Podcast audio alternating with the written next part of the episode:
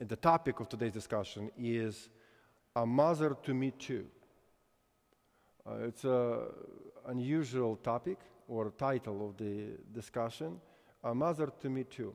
And uh, let me just give you a little bit of background why we are talking about this. And then, and then it will become clear why we have this title. I know that for many people, maybe here and maybe outside of this room, a topic of motherhood or topic of honoring mothers might be a challenge. And uh, I, as a pastor, each time when I come into these holidays, Mother's Day and a Father's Day, I understand that for some people, it's a difficult topic. It's a painful topic. It's a hurtful topic. So I am being careful here. And again, that might be difficult from the uh, mother's perspective. Maybe you lost a child. Maybe you had other experiences in your life that are hurtful. And also, it might be a difficult topic from the children's perspective because you might have some painful experiences with your mothers. You might not have mother, a mother. Uh, you might have a mother who is, we call it an absentee mother. And that's why each time when we come into this area, it's like a minefield. And uh, we might discover painful uh, areas or experiences in your life. That's why uh, when we are talking about this discussion, I am coming from this perspective, being mindful that some people might have different experiences. So I'm going to talk about three uh, things an absent mother.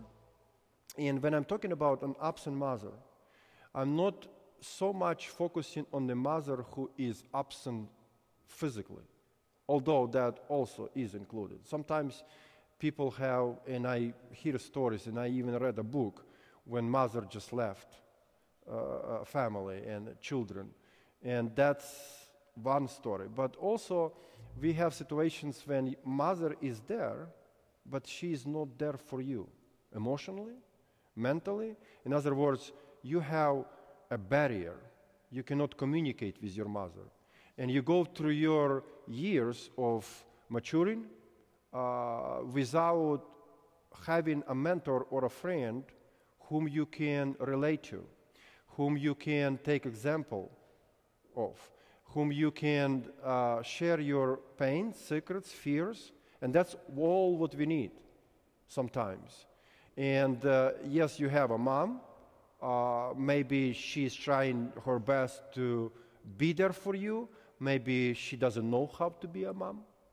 Maybe she never experienced that kind of a motherhood in her life, and that's why she cannot be there for you where you need her. So that's an absent mother.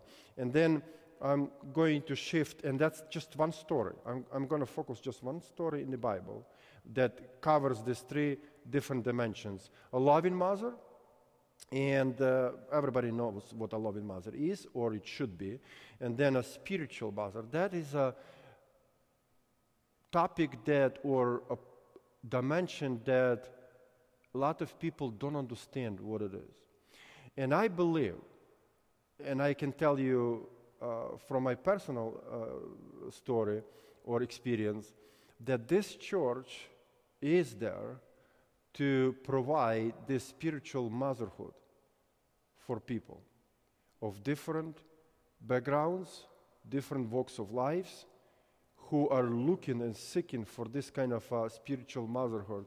I believe that we have that kind of anointing in this church, and I will explain you what it is. And I know that today, uh, everybody, all churches, all messages are primarily focused on honoring moms. And that's perfectly fine. How good they are, that they are they work for us in different places. They are working us by hands, and that's all true. And we do honor our moms. But my focus is different. My focus is more on that third point to be the spiritual mother for somebody who doesn't have any and have to be that kind of a person. Not so much from the perspective how good you are, but so much, but from the perspective how do we inspire our moms to make an extra step and to become those spiritual moms that Bible is showing us and God wants us to be. Now, this uh, pastor, George Pearson, uh, has a very wonderful quote in his book Spiritual motherhood is not dependent upon women having natural children. All Christian women are called to become mothers in the faith. And I believe that that's true. All Christian women are called, they have a calling, and you might not even know about this, to be mothers in faith. Now, the base scripture for today's discussion is a, no, a known scripture, uh, scripture that don't get quoted very often in uh, Sunday's um, uh, sermons or messages because it's in the greetings section in the Bible. And as you know, when you read the Bible and you get to the greetings section, you tend to skip that section because really there is no meat in there. Some unknown, obscure people, and you don't even know who they were, their stories, uh, and uh, it seems like there is no purpose. It's just an addition or appendix to the message that apostle was writing.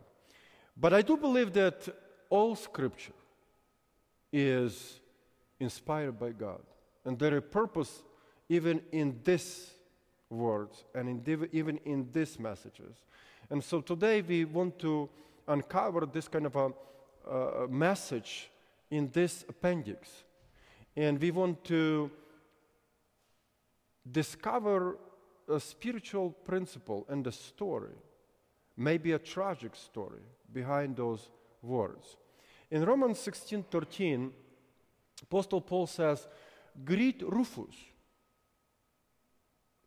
Now, this is a good name if you're pregnant and you're thinking about the name for your boy consider this because I think it would be very cool if instead of like me, my name is Oleg, I had a name Rufus. This sounds really good, cool. Like imagine Pastor Rufus. That's really good because Pastor Oleg, Troy calls me Pastor O. It, it's, it's like, you know, it's like a joke. Pastor O. What, kind of name is this? Now imagine this Pastor Rufus. It sounds very spiritual. But so, um, actually, did you know that uh, Rufus actually translated red headed? That's all what it is. Red headed from Latin. So, do we have any red headed people here? Vika is laughing for some reason. Anyway, greet Rufus, chosen in the Lord. Would you like to be, would you like to have a title? Chosen in the Lord?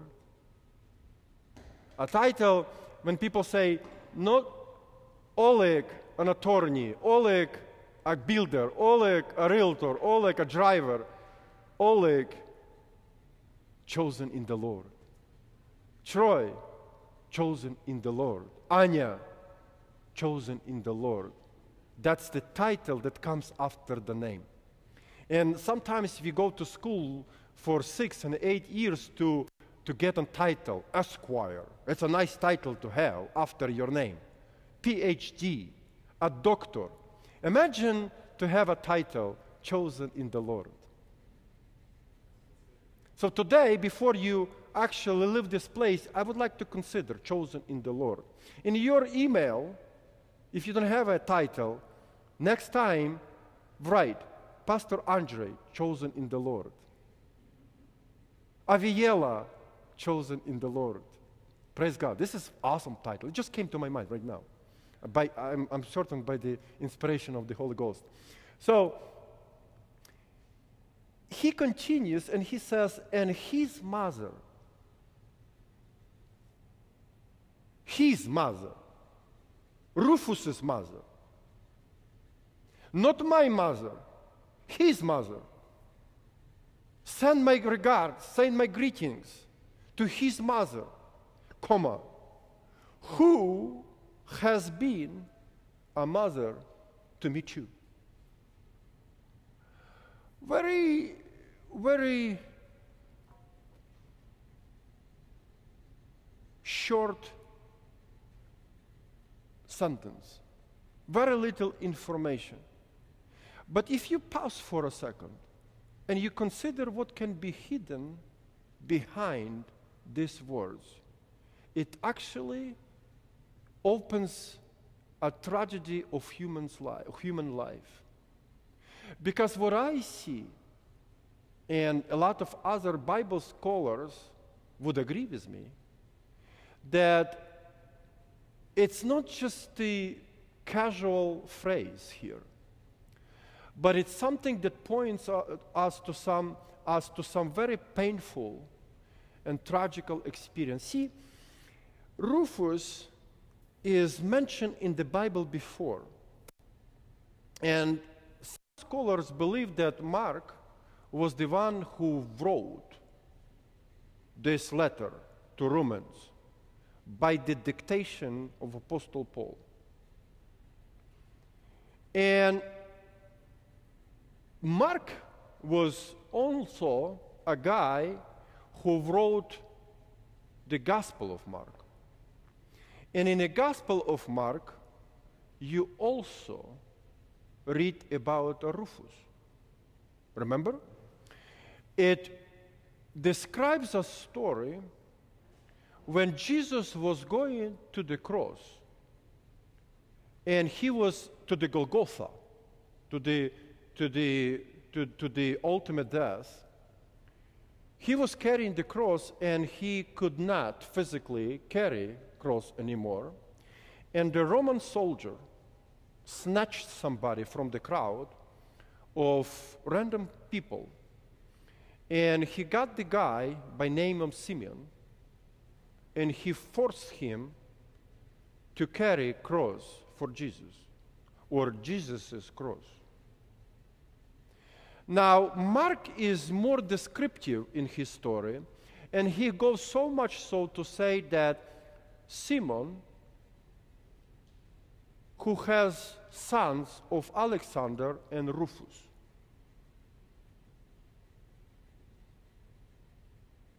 The father who had uh, sons of Alexander and Rufus. Could it be that this is the same Rufus that we are talking about here? And I want to submit this to you that many scholars, Bible scholars, believe that that's exactly right. It's very plausible to think because these people became very prominent in the church. He doesn't give any explanation or elaboration. People know about him. They are kind of famous in the, in the church at that time. A guy who helped Jesus to carry the cross. Now, before I even go any further with this, can I, can I just deduce some, some spiritual principles from this story? And the spiritual principle number one if you carry Jesus' cross, even if you don't want to, even if you didn't choose to, even if it was imposed on you and you still carry, the result of it is that your children are going to follow Jesus in their lives, like it happens in the life of Simon. Is it? Is that a fair assessment? The second very interesting point is in this uh, general story is that maybe we don't know about this, we don't think about this, but maybe when you're carrying the cross and raising your children, being a good mother, the lesson is, maybe it's fair to say that Rufus, as a result of it, is being mentioned in the Bible. Think about this. The, the, the, the scripture, God's inspired scripture, it's not in the Library of Congress that you're being mentioned. It's not somewhere on the inscription that you are being mentioned. Like we went with David and Danny to the park here in Springfield, and we found this um, monument for uh, people who died in the 9 11 accident, incident. What's that? The First responders, yes. And there were their names in there. That's a great thing to commemorate or to remember people who died. But think about this God is writing in His scripture that would be forever a name of a person that had godly mother, Rufus. That's another lesson. I, I, I mentioned this before, but if I say that, uh, that name Edison, does it bring a bell? Uh, does it ring a bell? Does it bring something to your mind? Edison, do you know who Edison was? Yeah? You, you know the guy who, who created a lot of inventions and we have uh, lights and everything. That's the Edison. But what people do not know is that Edison was expelled from school because he was, his thinking was unconventional. I can relate to that. Uh, teachers in the school hated me because my thinking was unconventional. I knew the material, but I knew that in such a way where it was boring for me to sit 45 minutes and to listen. I, I, in my child's mind, I could not understand why do you need to repeat all this stuff over and over and over and over again if it's understood? And that's why I was creating a lot of trouble for kids. So many of, of my, of my teachers would like to expel me from school for, because of my behavior. My grades were great, my behavior was really bad. But his mother, Edison's mother, took him because the school would not take him and homeschool him. And he became who he became an inventor who changed the lives of, of millions of people. Now, do you know the name of Edison's mom? Anybody? Off the top of your head? Nobody knows. But everybody knows the name of Edison.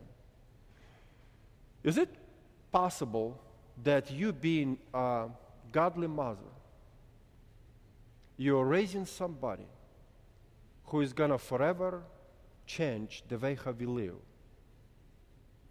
And maybe people will not remember your name, but people will be affected by the fruit of your labor, raising somebody who is going to affect the humanity. I like the quote by Pablo Picasso who says, When I was a child, my mother says to me, If you become a soldier, you will be a general. If you become a monk, you will end up as a pope. Instead, I became a painter and wound up Picasso.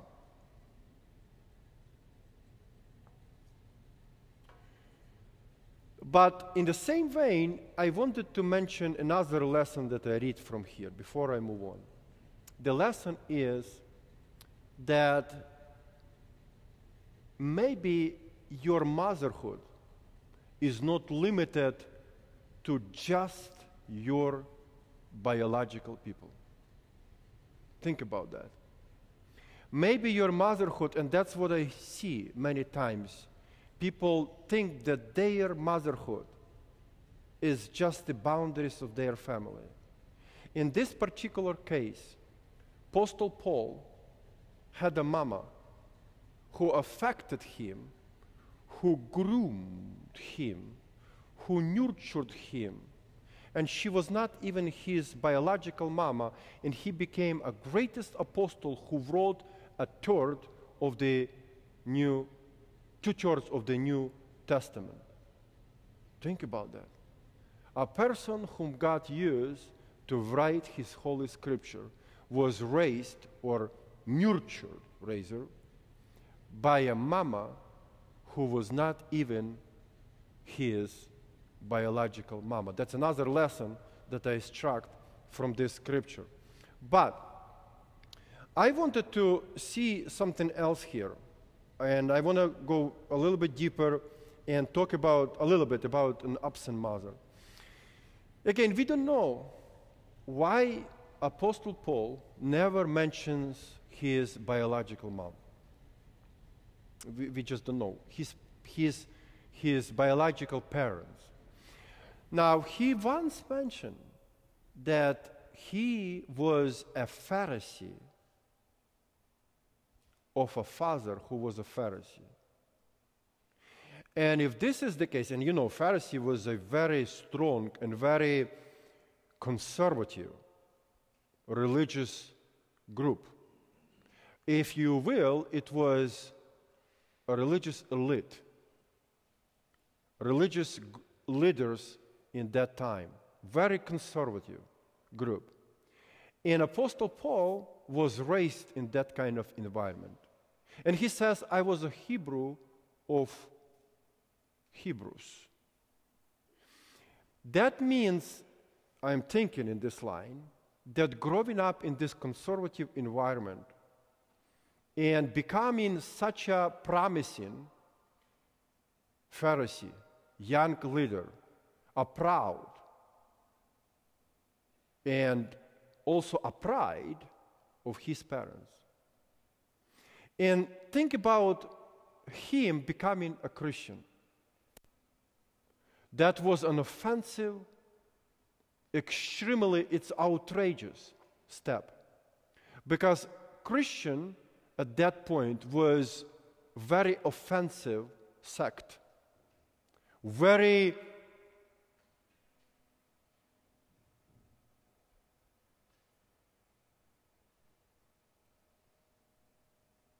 dishonorable people, very shameful experience if you are a Christian, especially from the point of view of Pharisees, proud religious people. And I'm just thinking in, the, uh, uh, in this direction when Apostle Paul got baptized, become a Christian. Is it plausible to think that his natural fathers, father and mother, parents, disown him? Because that was the way how they would act. If you become a Christian, you are no longer our son. We lost you. You died for us. You don't exist anymore, as far as I'm concerned. Is it plausible to assume this? Because a lot of people believe, people who study the Bible, believe that that was exactly the case. And the interesting thing is that Apostle Paul, throughout all his writing, never mentions his biological mother and his biological father, only by reference. Never mentioned. We don't know their names. Some people believe, actually, I have to take it back. Some people believe, historians believe, that uh, Apostle Paul was grand grandchildren of Herod, the king. And some people believe that he was a cousin of King Agrippa. That's why when he came in front of Agrippa, he was so familiar with him because they were cousins. And we can, if we study the, the, the roots of these people, you can say that that might be the case, actually. He was related to the royalty. And that's why he was so powerful politically. And that's why people hated him so much because he had so much influence. We don't know. But the fact is that he didn't mention his father and mother led me to believe that that might be the case. They disown him as a son. What do you do when your parents disown you? How do you live with the fact that your own parents reject you?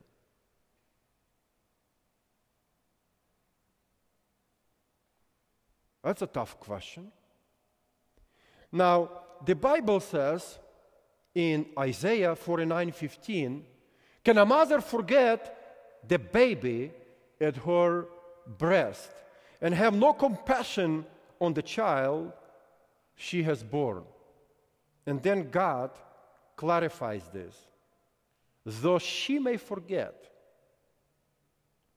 I want to mention this.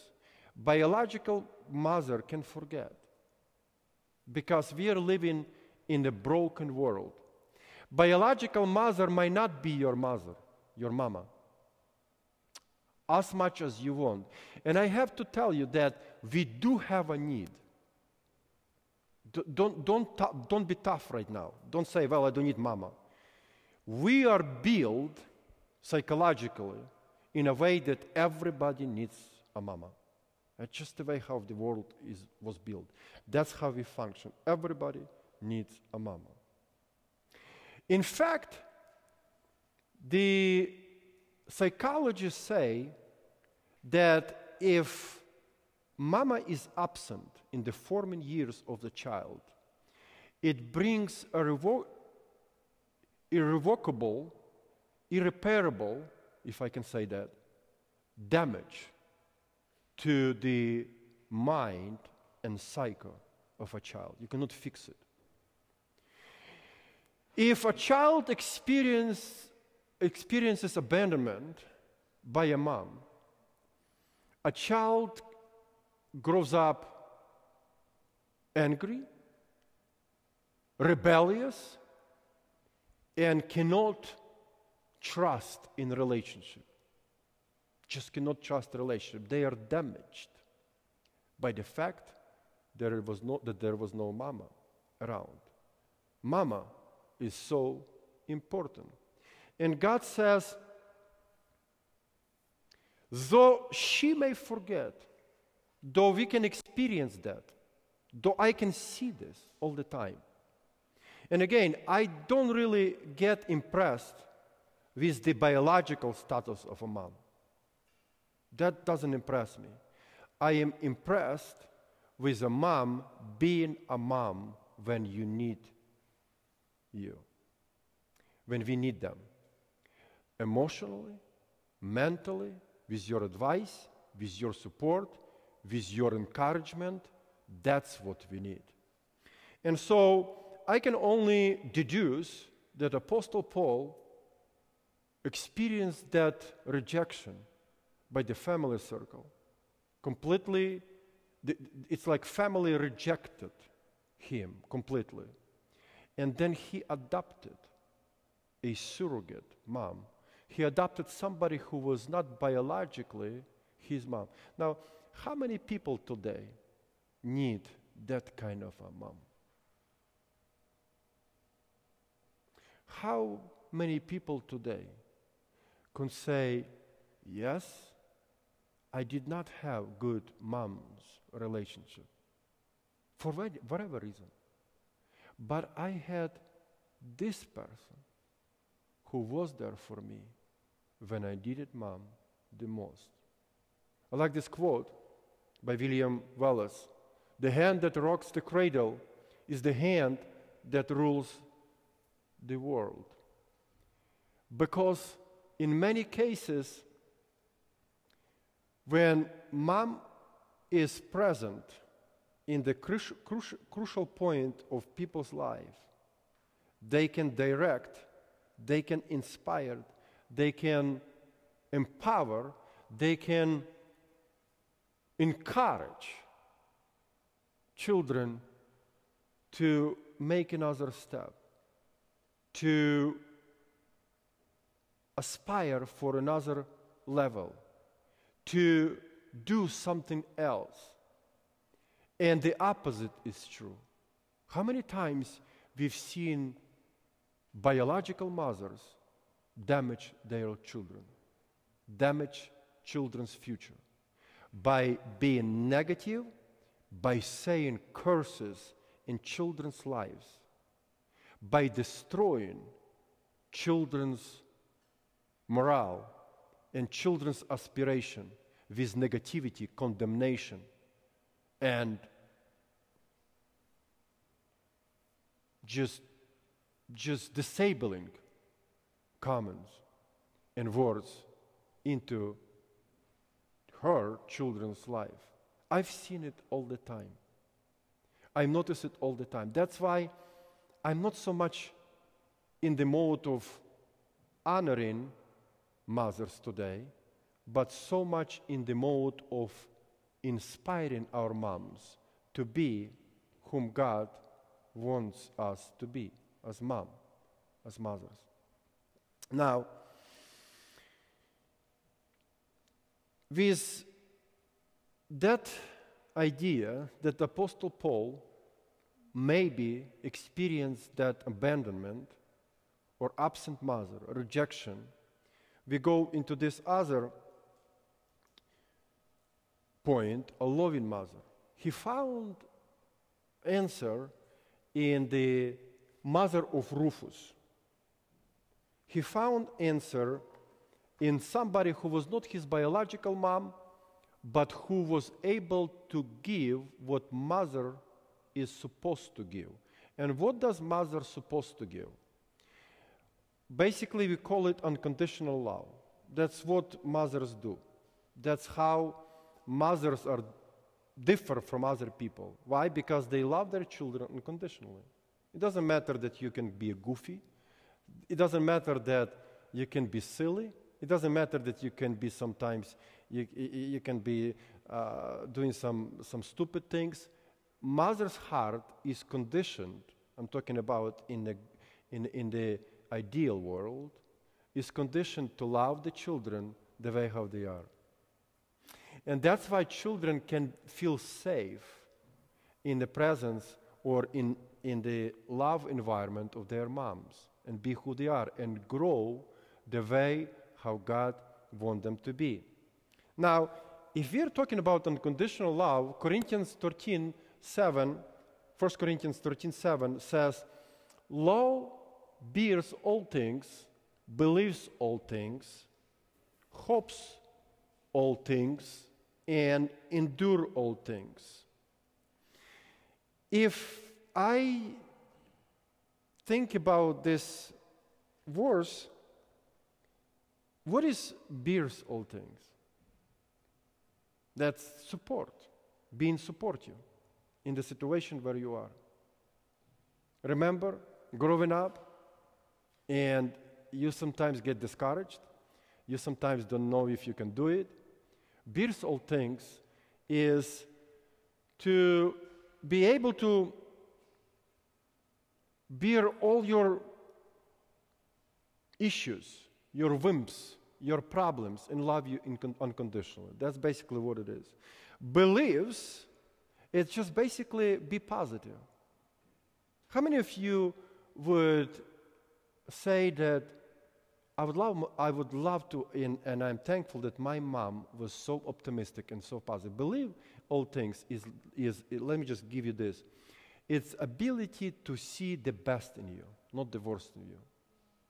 Because it's easy to be critical. I can look at my children and find one million flaws. And I can do that. But do you know what love is? Not to see them. The love is blind in this matter. We believe that means I am still see the best of them. And what a miracle does it do in people's life when somebody believes in you? I believe in you. You can do it. I, am I'm, I'm, I'm proud of you. I am, I'm so uh, believing in you. Now it says, endures, I mean, hopes all things. Now, that, that, that's been hopeful in any situation, even in desperate situations. Sometimes children can get into trouble, you know that. Sometimes you look at the grades, sometimes you look at the uh, demeanor, sometimes you look at the attitude, sometimes you look at the character flaw, and you're like, oh my gosh, what is this? Where it came from? How come? But hope, meaning I am hoping, Lao, being a mama, I'm hoping even in desperate situation. Have you, as a mama, had situation that is desperate? My chi- child is good for nothing. It can be, you as a mom can be dealing with addiction. You as a mom can deal with a child who is a wayward child. You as a mom can be dealing with a child who turned out to be a completely different person than you always helped to be. Him to be or her to be.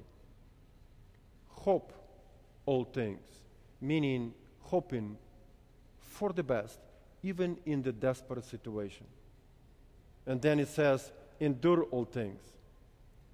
And the Bible says that love endures forever. It, it's not a seasonal job to be a mom, it's forever. Once you become a mom, it doesn't end. You cannot take a vacation from being a mom. You cannot, you cannot take a leave of absence. You cannot, you cannot stop being a mom. Endures forever. That's what I believe Apostle Paul found in the faith of Rufus' mama. And that's why he says, for me too. Who is a mom for me too. And finally, I'm finishing up about this last point a spiritual mama. What is this spiritual mama? What is this position of being a spiritual mom? And it's written in uh, Titus 2 3 5.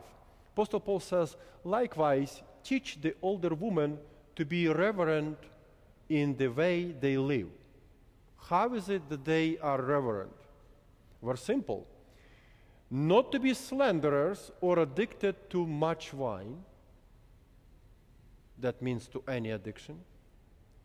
But to teach what is good. That's the antidote to be irreverent, to be dishonorable. Start being a mama. Because, see, what it is is when we have our physical, natural children to grow up, and they are go around and about, and they are all sad, we think that our job is done. And what do we do? We start looking at other children and saying, him is such a bad person.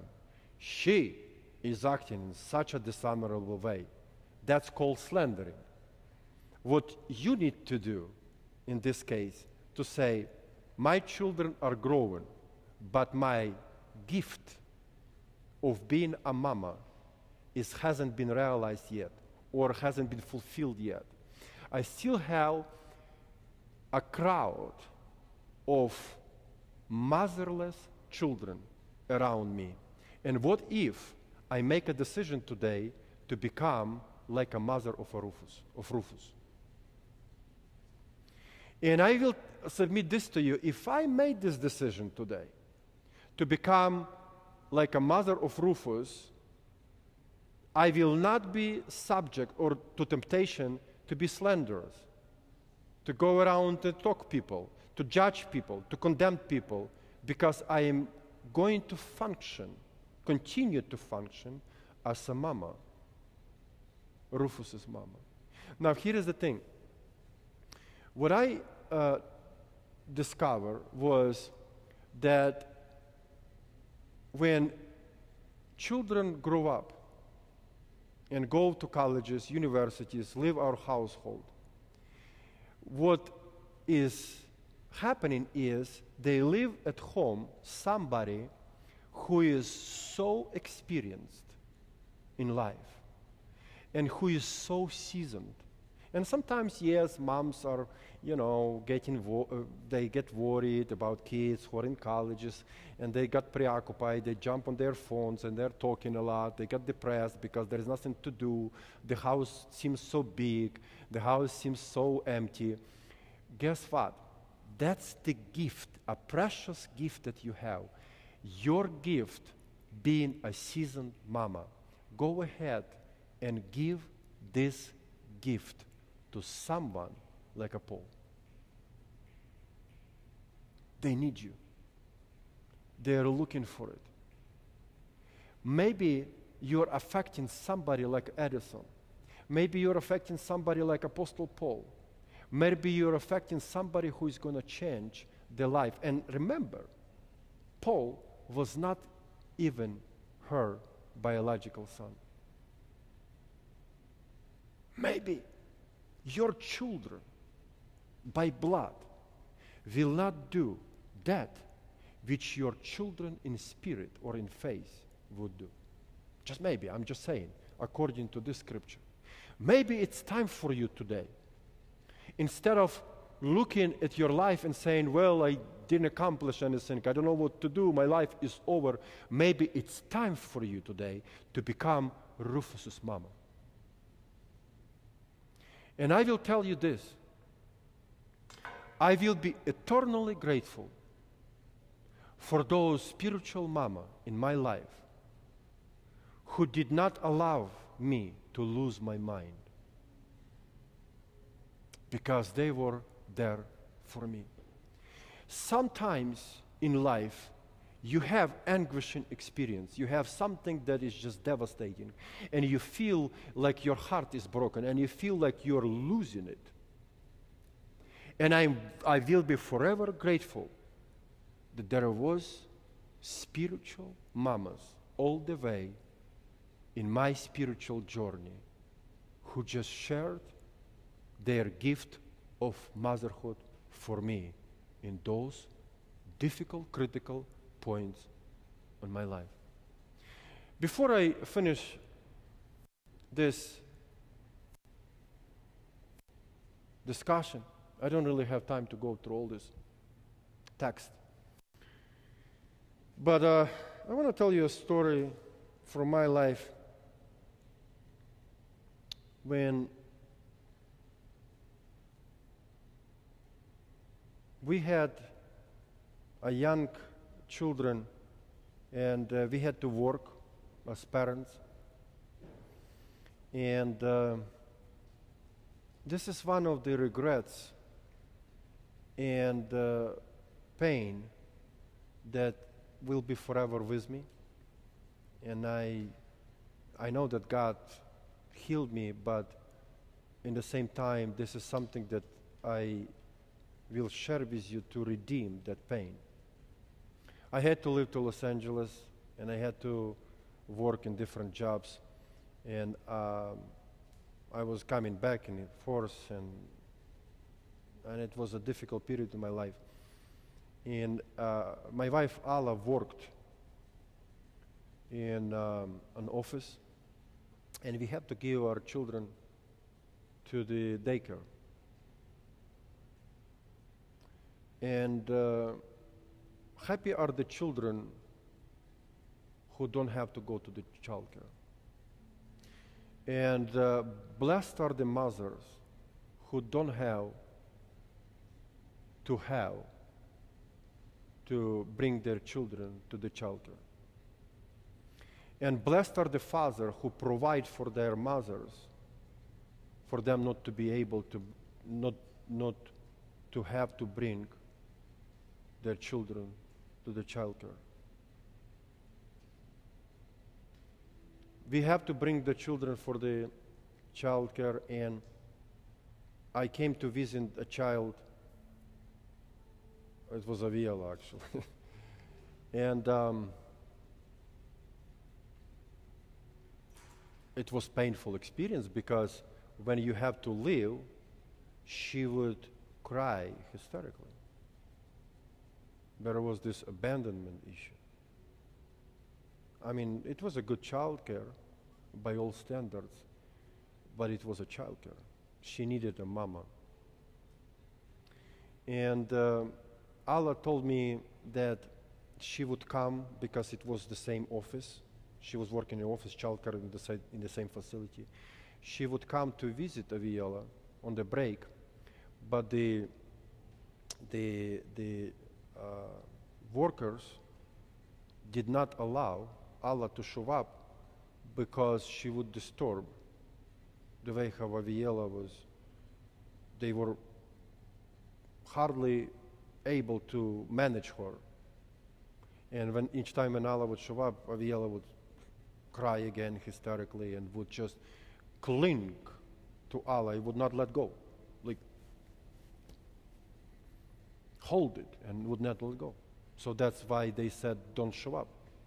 So Alla would come and, and uh, stay behind a corner and, and absorb. And she says it would break my heart because she was, she was walking on the street. It was fall. The, the shoes fell off. And they were not even watching her. She would go in the door without the shoes. and, and they were not even watching her. They were not even watching her. It's an expensive childcare, but she was walking barefoot.